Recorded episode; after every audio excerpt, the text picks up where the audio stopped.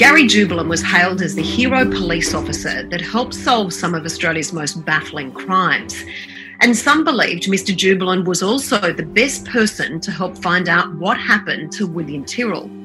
Mr. Jubelin was head of the investigation into William's disappearance for more than 4 years before being sensationally removed and charged with misconduct.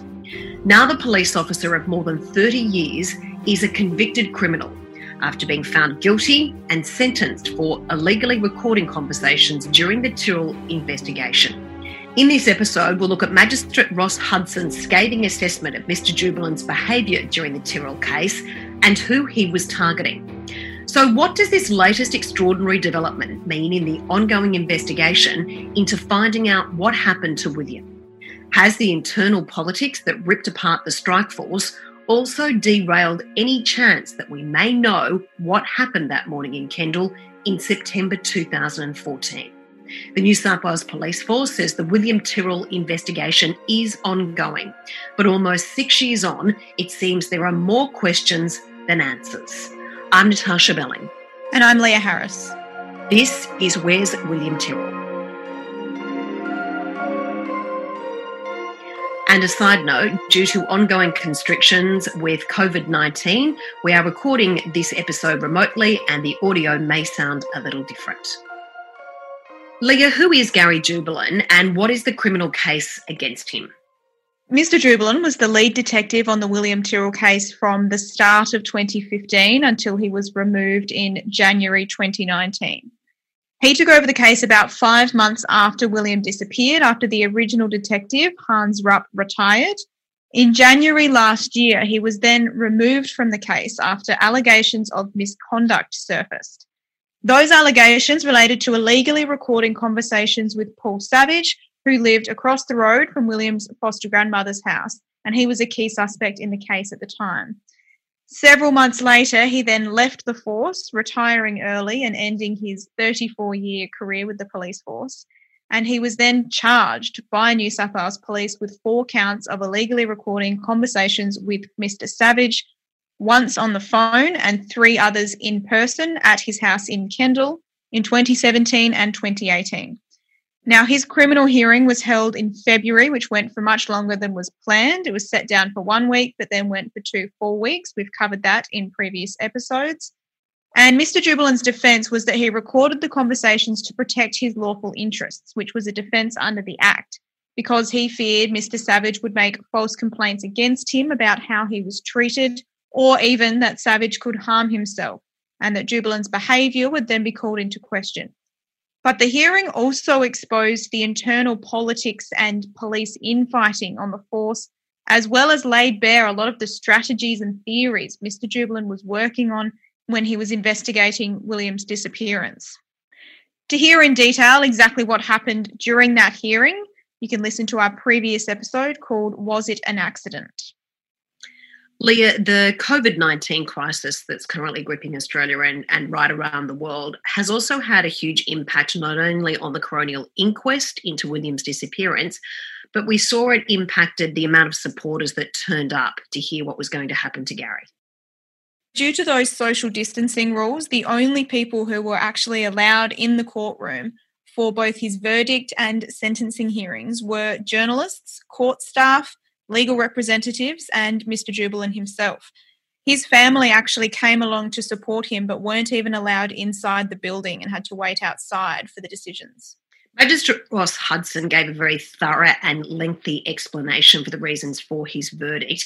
He actually spoke for about 3 hours before delivering the decision. Exactly what did he say? It was pretty scathing about Mr. Jubelin. Magistrate Hudson began by outlining the charges against him. As we mentioned, the 4 counts of illegally recording, which included 1 phone call made from Jubelin's phone while he was at police headquarters in Parramatta, and that was recorded by a junior officer named Greg Gallio at Jubelin's direction.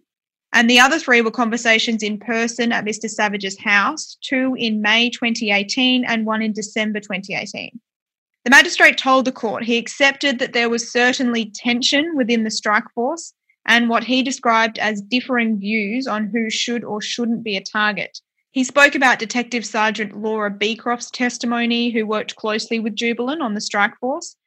And he found her to be a truthful witness during his criminal hearing, though he noted she was in a difficult position and clearly looked up to Jubelin. He told the court she confirmed effectively that her and other officers were aware the recordings had been made by Jubelin, which formed part of Mr. Jubelin's defence, but told the court, quote, "just because someone else knows you're doing something you shouldn't be doing doesn't make it right." Can you just clarify, Leah, exactly why Mr. Jubelin says that he made these recordings? His defence was that at the time he believed he had a lawful reason to do so to protect his lawful interests, being that he was concerned future complaints would be made about him and that these recordings would prove exactly how he treated Savage in that moment, and he believed that gave him legal right to make those recordings. And Leah, tell us about Greg Gallio. Why were his comments and his evidence so critical? So Gallio testified that the moment that he recorded that conversation at Jubelin's direction, he knew it was wrong, and he told the court he hesitated when Jubelin asked him to do it. And that's when he claims Jubelin said to him, "just do it," so he did. He also testified that Jubelin told him not to save the recording anywhere, but that he decided to save it onto his computer anyway. Jubelin denies both of these claims.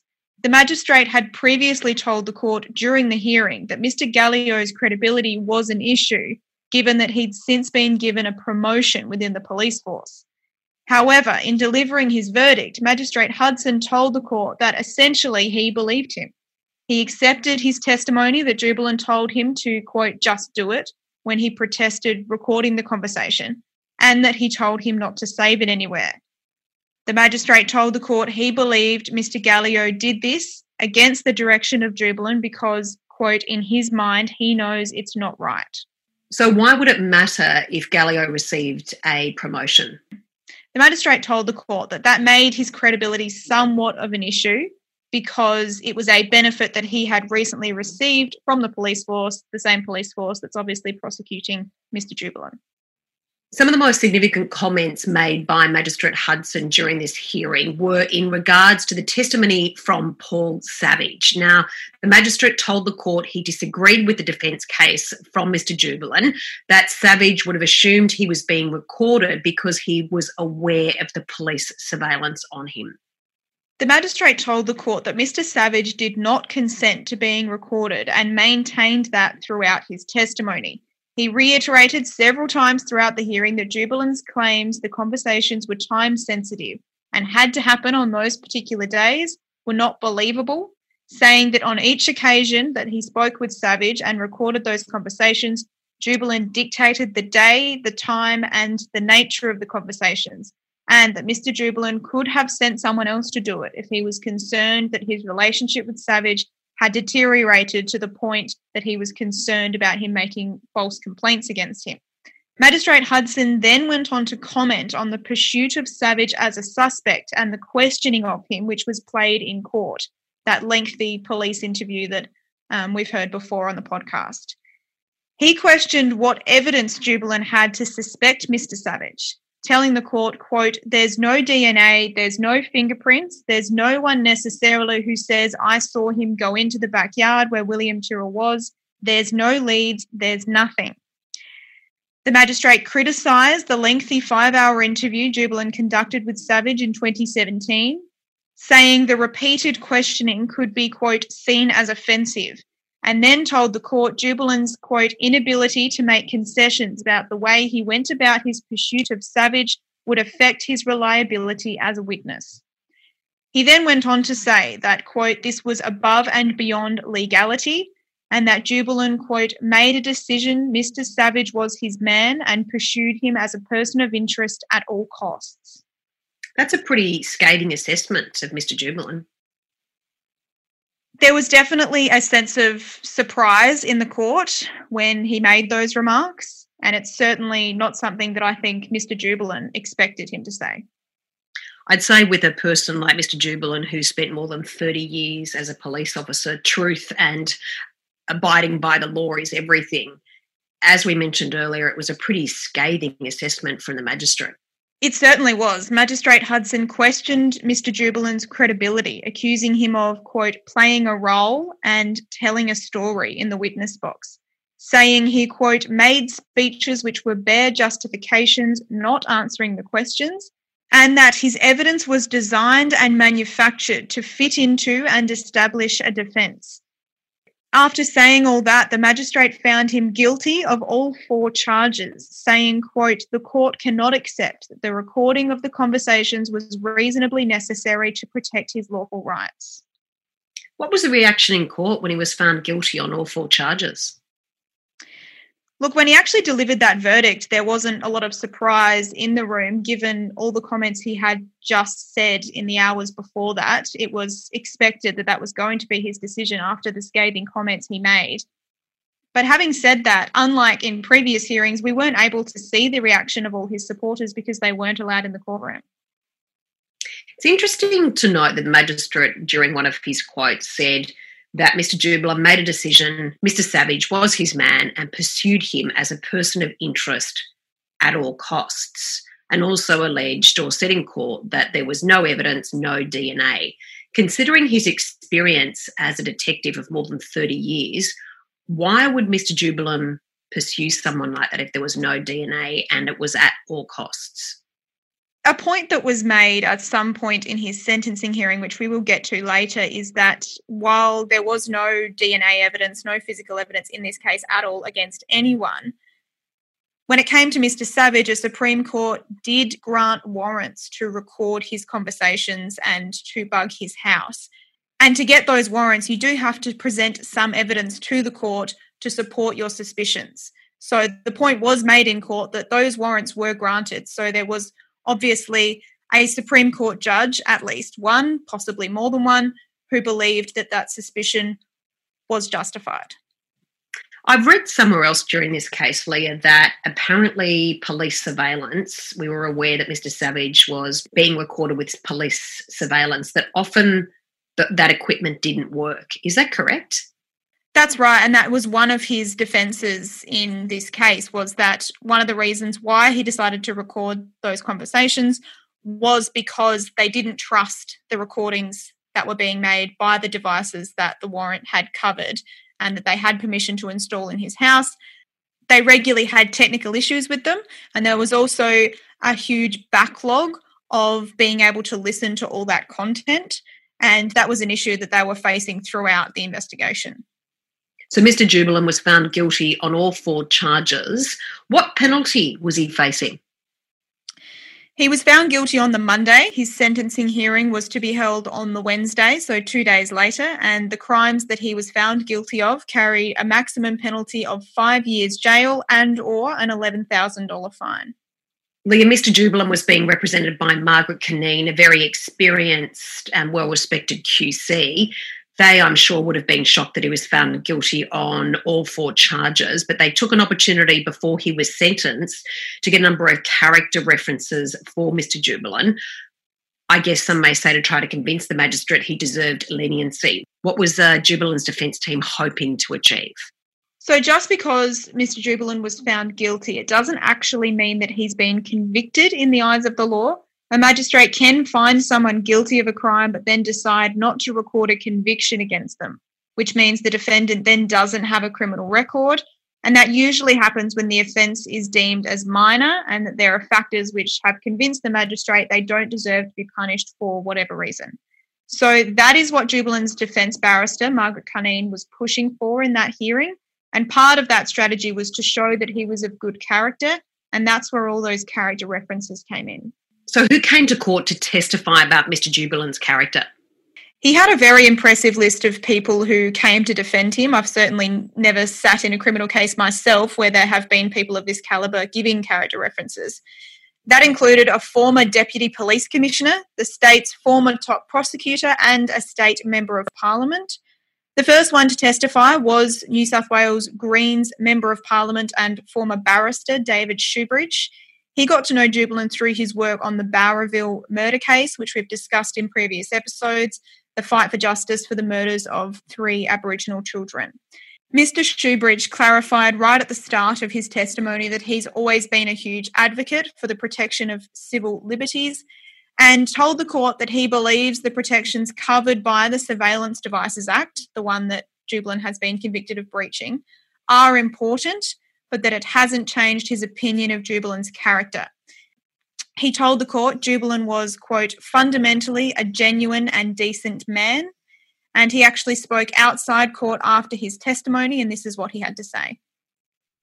In all my dealings with Gary Jubelin, I found him to be both fundamentally honest and decent, an extraordinarily committed police officer who was willing to really put his career on the line when it mattered most to support victims of crime.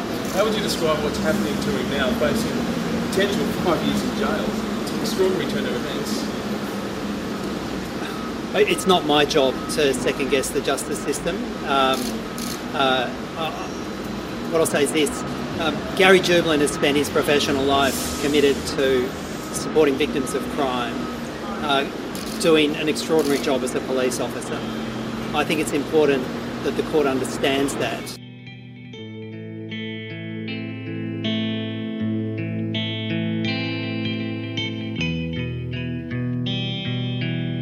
The next witness was former Deputy Police Commissioner for New South Wales, Nick Kaldas, who's had an incredibly impressive and decorated career. Mr. Kaldas was previously the head of the homicide squad, where he was Mr. Jubelin's commander. What did he have to say? Mr. Kaldas told the court that in his experience as Jubelin's colleague and his superior officer, he was a very committed and tenacious investigator who always had the interests of murder victims and their families at heart. And he added that, quote, I also found him to be a very loyal colleague. He told the court, I have no doubt about his integrity, and that's why I'm here today. He said there'd never been any issues that he was aware of between Jubelin and any former colleagues while he was in charge. And he added, quote, if there have been recent issues, I think there may have been some failures in leadership in not dealing with those issues. Prosecutor Phil Hogan then questioned Mr. Kaldas, which he did with all of the witnesses who testified to Jubelin's character. And given his background, he took the opportunity to ask him about some of the findings the magistrate had made about Jubelin's conduct in pursuing Paul Savage. Mr. Hogan repeatedly asked him about what he called effective policing and whether what Jubelin had done in pursuing Savage at all costs, as the magistrate had said, despite the lack of evidence, was effective policing. Mr. Kaldas told the court, quote, you have to be tenacious, and if you're not tenacious, you'll never solve any crime. You have to go with your own assessment and your own feeling. He also pointed out that there were warrants in place which had been granted by a judge, and to have those granted, you do have to present some evidence to support your suspicions. He told the court, quote, if you have some suspicions which has caused you to take out those warrants and the courts have not stopped you, I think you've got enough there to proceed to an interview, referring to the interview Jubelin did with Savage, which was played in court and which was criticised by the magistrate. Another very senior person to give a character reference for Mr. Jubelin was former senior Crown prosecutor Mark Tedeschi. He also showed up, as we mentioned earlier, for Mr. Jubelin. He previously worked with him on cases that he prosecuted where Mr. Jubelin was the detective on those cases. What did he say in court? Mr. Tedeschi told the court Jubelin was, quote, one of the best police officers that I've come across in terms of his application, his professionalism, his attitude and his integrity, and that he always found him to be a trustworthy person. He also said that he had tried to dissuade Jubelin from leaving the force last year because, quote, I thought it was such a terrible loss and I still think that. His loss to the force is a loss to the state of New South Wales. Now, all of these witnesses, as I said, were questioned by Prosecutor Phil Hogan, and for each of them he asked if the magistrate's assessment that Jubelin manufactured his evidence and was telling a story had altered their opinions that he was an honest man, and all of them said that it had not changed their opinions of him. It seems, especially over recent months, we've been focusing on a lot of internal politics within the police force, and we have to always remember William and remember his much-loved family. William's foster mother also decided to testify at the hearing into Mr. Jubelin's defence. She's previously spoken about him on our podcast and always has said that she was told Mr. Jubelin was the best possible person to find out what happened to her foster son. What did she say in court, and how has this been for the foster family? William's foster mother told the court that, quote, he got to know William, he got to know William's sister, he's never met William, but he knows him, and we just felt this is a man who wants to solve this. She told the court that she still trusts him implicitly, and when she was asked if she has any concern about the future of the investigation, she replied, yes, I do. And that's obviously an issue she's spoken previously about on this podcast. She and her husband then released a statement after her testimony saying, from the moment Gary Jubelin was appointed to lead Strike Force Rossanne, he lived and breathed the investigation with absolute commitment to finding out what has happened to William. From the outset, Gary and a dedicated few in Strike Force Rossanne were faced with enormous challenges, barriers and constant distractions that have consistently diverted resources away from the investigation to find a 3-year-old little boy. And yet, even when faced with these extreme obstacles, Gary and those who shared his passion and commitment have lived and breathed this purpose with undying dedication and always to bring justice for William and all those who loved him. There is little doubt that this wouldn't be the first occasion when someone with this level of responsibility has gone above and beyond, crossing boundaries and creating new boundaries to achieve an outcome and justice for a 3-year-old child and their loved ones. Irrespective of the decision handed down today by Magistrate Ross Hudson, the situation is that Gary and his dedicated team members have given everything within their power in their resolve to finding William, even often at great personal expense and loss. Where's the justice for William? Where's the justice for William and his loved ones? Significantly, where is the justice for the people of New South Wales? In the absence of justice for William, every day this heinous crime remains unsolved. The perpetrator or perpetrators remain at large and capable of committing monstrous crimes against innocent children and their families.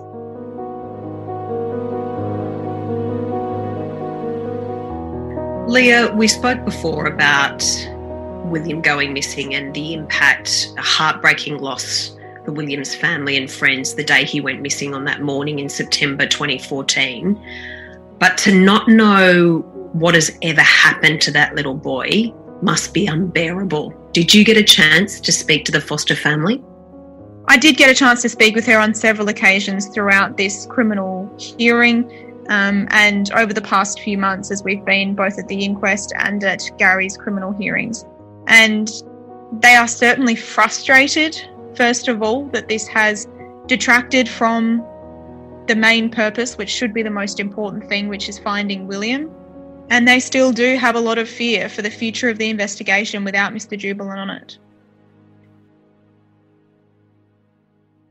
Leah, we've spoken about during this podcast the allegations very strongly from the foster family that they believed internal politics was behind targeting Mr. Jubelin and that had jeopardised the whole investigation into finding William. There's been other allegations from other people that it was a witch hunt for Mr. Jubelin. The bottom line is, as we know now, he was found guilty on 4 charges and sentenced. From the point of view of Mr. Jubelin, he's an experienced police officer of more than 30 years. Do you think he regrets what he did? Why did he do that? That now, in hindsight, we realise derailed his entire career, but more importantly, there are allegations that it has derailed the ongoing investigation into William's disappearance. I think it's safe to say that he does regret recording those conversations, although he still maintains that he thought he had a lawful right to do so when he did that.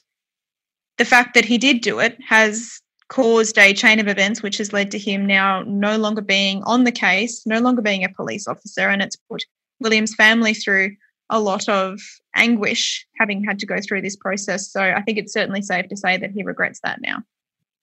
So heading back now to the sentence, both Mr Jubelin's defence barrister, Margaret Cunneen, and the prosecutor, Phil Hogan, had their chance to make submissions to the magistrate about what sentence Mr Jubelin should get. What were their arguments?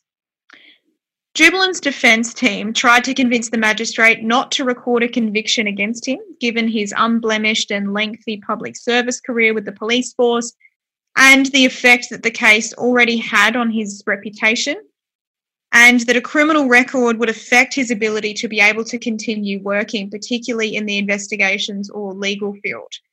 But the prosecution argued a conviction and punishment was needed to deter other police officers from committing similar crimes, and that this was a serious breach of privacy and trust and needed to be treated as such. The magistrate made it pretty clear in sentencing that he didn't think these crimes warranted jail time, but he did not agree that Mr Jubelin should not be punished at all. The magistrate told the court, quote, "It is a legally recording. It strikes across the heart of the extent, nature and purpose of the Surveillance Devices Act, and that Jubelin's illegal actions could have jeopardised the William Tyrrell case, telling the court that it was important on such a case that, quote, if there is evidence available that it is obtained legally and that it is admissible in court." He accepted that Jubelin has no criminal history or previous allegations of police misconduct, and that he was of good character. But he agreed the sentence must send a message to the New South Wales Police Force and the general public. He convicted him and fined him $2,500 for each of the four offences, meaning that Mr Jubelin now has a criminal record and needs to pay the court a total of $10,000 in fines. How upsetting is that for Mr Jubelin to now be a convicted criminal, for someone that was on the other side of the law for more than 30 years? He now has a conviction against his name. So if anyone looks at him or Googles him or whatever, that comes up. He has a conviction. It's a huge blow to the reputation of someone who has a 34-year career with New South Wales Police as a highly respected homicide detective. To go from that to now having a criminal record is obviously a huge blow to him. There's no doubt that he's extremely disappointed with the result, and he spoke outside court after the hearing, and he confirmed that his legal team has already lodged an appeal. Here's what he said. I'd just like to say that I want to thank the people that came along and gave character references for me today. It was an impressive lineup of people, and it was truly humbling to hear them say the words that they said. In regards to what took place today, I'm obviously disappointed. I'd like to thank the support I've had from my family, friends, and most importantly the victims of crime. That have the support has been overwhelming for me. I'm not going to comment in detail about the court matter because we've just lodged an appeal. This is the appeal. We've lodged the appeal, and I'll see how that plays out. As a former police officer, I respect the courts. I've said I've put people before the courts. The system mightn't be perfect, but it's the best system we've got. I'd also like to say that I've got no animosity towards the New South Wales Police. I know a lot of hard working police officers within the police force. So that's all. Thank you.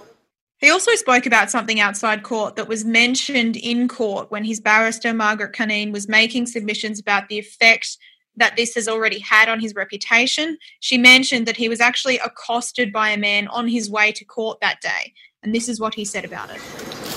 Sorry, one other thing, and the question was, what abuse did I receive in the street today? It's not unusual when a police officer like myself gets hung out to dry. Walking to court, there was a character, and that's how I describe him, that decided to tell me what he was going to do to me when they got me in jail. That's not an unusual occurrence. That's the price I've paid for the circumstances I find myself in. Thanks very much. What does he mean by that? Why was he accosted? What happened?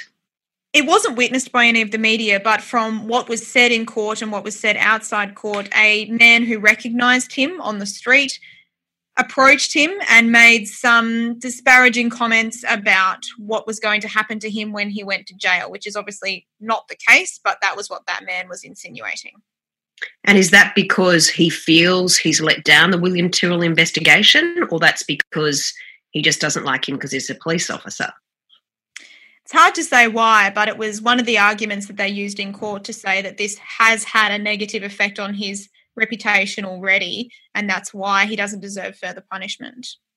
Leah, you had the opportunity, as we mentioned earlier, to sit down with Mr. Jubelin and speak with him about the criminal case and also ask some questions I guess many of us want to know about who he thinks may be responsible for William's disappearance and what the future holds for the ongoing investigation. Yeah, up until now, Mr. Jubelin hasn't been able to speak extensively about his criminal charges and the William Tyrrell case. But now that his hearing is over and he's been convicted and sentenced, I was able to sit down with him and ask him some questions, including whether he now has any regrets about his conduct while investigating Paul Savage as a suspect, and also more generally what he hopes for the future of the William Tyrrell case without his involvement. Look, even talking from the outside of the police, I don't think there's a police officer in New South Wales Police that wouldn't want to find answers for what happened to William Tyrrell. So I don't think there's a reason why they wouldn't pursue it. I just hope they put the effort in, because it is a difficult one and they're going to have to put an effort in, and that effort might be above and beyond. And dispel the misconception that above and beyond is breaking rules. No, it's just putting in that extra effort, go that extra yard to find out what's happened, and I hope that's what they do. That interview will be played in full in a bonus episode of the podcast. Leah, you've been covering this case since September 2014 when William first went missing. I've been lucky enough to be involved with you with this podcast for just over 12 months now. There are so many twists and turns in this case. Almost, 6 years since he disappeared. There seems to be, as we started this episode, saying there are more questions than answers. For William's family, as we mentioned, the fact that he went missing, he disappeared into thin air, that no one can find out what happened to William so many years on. How are we set to learn any more? Do you think we'll ever find out what happened? I have to hope that we will, because I don't think any of us can accept that we'll never know. I mean, this is a 3-year-old boy who vanished off the face of the earth, and beyond that, there is still someone out there who took a 3-year-old boy and put him somewhere that no one knows where he is, including his family, and they've put his family through 5.5 years of unimaginable grief and trauma. We can't just accept that we're never going to know, and I think that is exactly how his family feels, both birth family and foster family. They're never going to accept that they will just never know what happened, and it's been 5.5 years of, as you said, massive twists and turns. And even since we started recording this podcast, there's been some twists and turns that no one saw coming.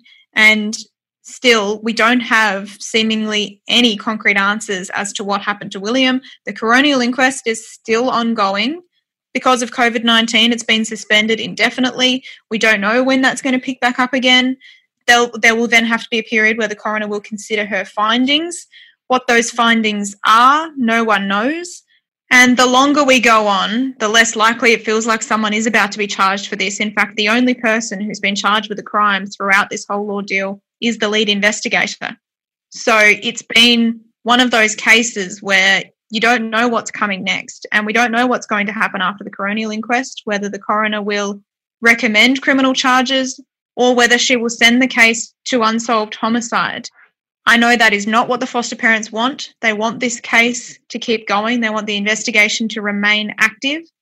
But at this stage, it's very difficult to know what the future holds. So what do you think happened to William? We've heard allegations, especially during the coronial inquest, that there was one person that was convinced they saw William in the back of a car speeding down a local road. There are allegations that it was a terrible accident. There are also allegations that there was a very well-known pedophile ring operating in the area at the time, and it was certainly human intervention. There are so many different theories about what may have happened to William. What do you think happened to him? This is a question that I get asked so often, and it is such a hard one to answer, not only because as a journalist, we're not supposed to draw those conclusions. We're supposed to leave that to the experts to do, to other people to do. but also because I genuinely don't know.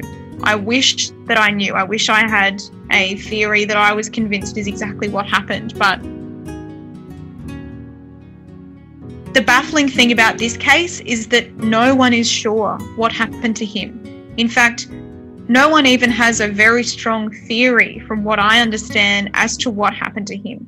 We know that someone took him. We know that someone is responsible for this. We know he didn't just wander off into the bush. But as I stand on that street, as I have done many, many times before, it still baffles me, as I said at the start of this podcast, how this happened in broad daylight with absolutely no witnesses. No one heard anything. No one saw anything. He just vanished. And it continues to baffle me to this day. I obviously have theories that I think could have happened, but as far as saying this is what happened to William, I can't say. It certainly baffles you, it baffles me, it baffles every single person that has any idea or any knowledge of this case. But you say it so well, we cannot forget William. That's what this story is about.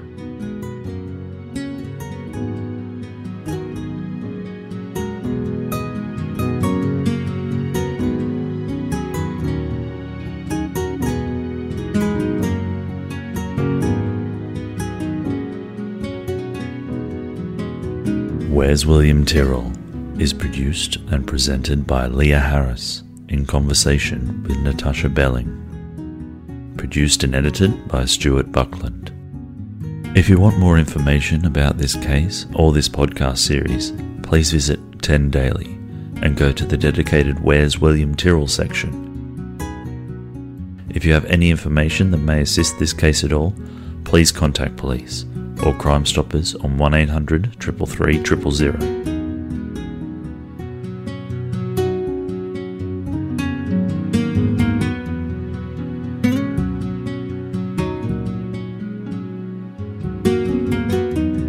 This has been a 10 News First podcast for 10 Speaks.